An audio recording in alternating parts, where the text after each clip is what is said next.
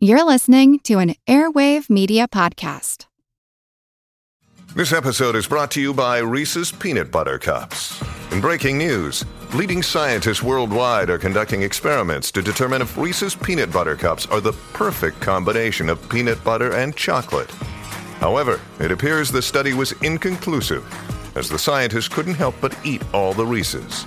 Because when you want something sweet, you can't do better than Reese's. Find Reese's now at a store near you.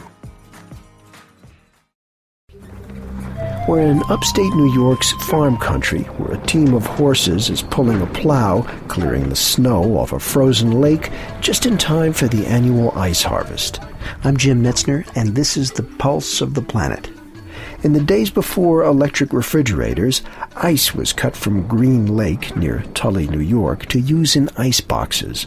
Blocks of ice were stored in ice houses where they'd stay frozen for many months, packed in sawdust, and then in the spring and summer shipped as far away as New York City. Well, every year around this time, folks here in Tully gather to celebrate their region's history by harvesting ice the old fashioned way with horsepower and antique tools. Well, that's an original plow that was used uh, before my day and your day. Dairy farmer Delbert Haynes oversees the ice harvest and loans a team of his horses to pull the equipment, such as this horse-drawn snowplow. That's what they used to use, uh, I think, to even plow the roads in the days before modern equipment.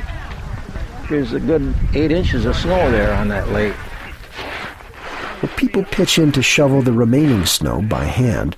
Then the horses are hitched to a plow which etches grooves into the ice to serve as markers for saw blades. Once the ice plow has marked out a grid, it's time to cut a channel through which blocks of ice will be floated to the shore. Well, finally, the hatchet breaks through the ice to the water below, and then it's time to put the antique ice saw to work.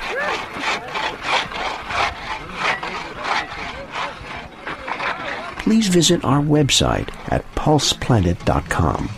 Pulse of the Planet is presented by the National Science Foundation. I'm Jim Metzner.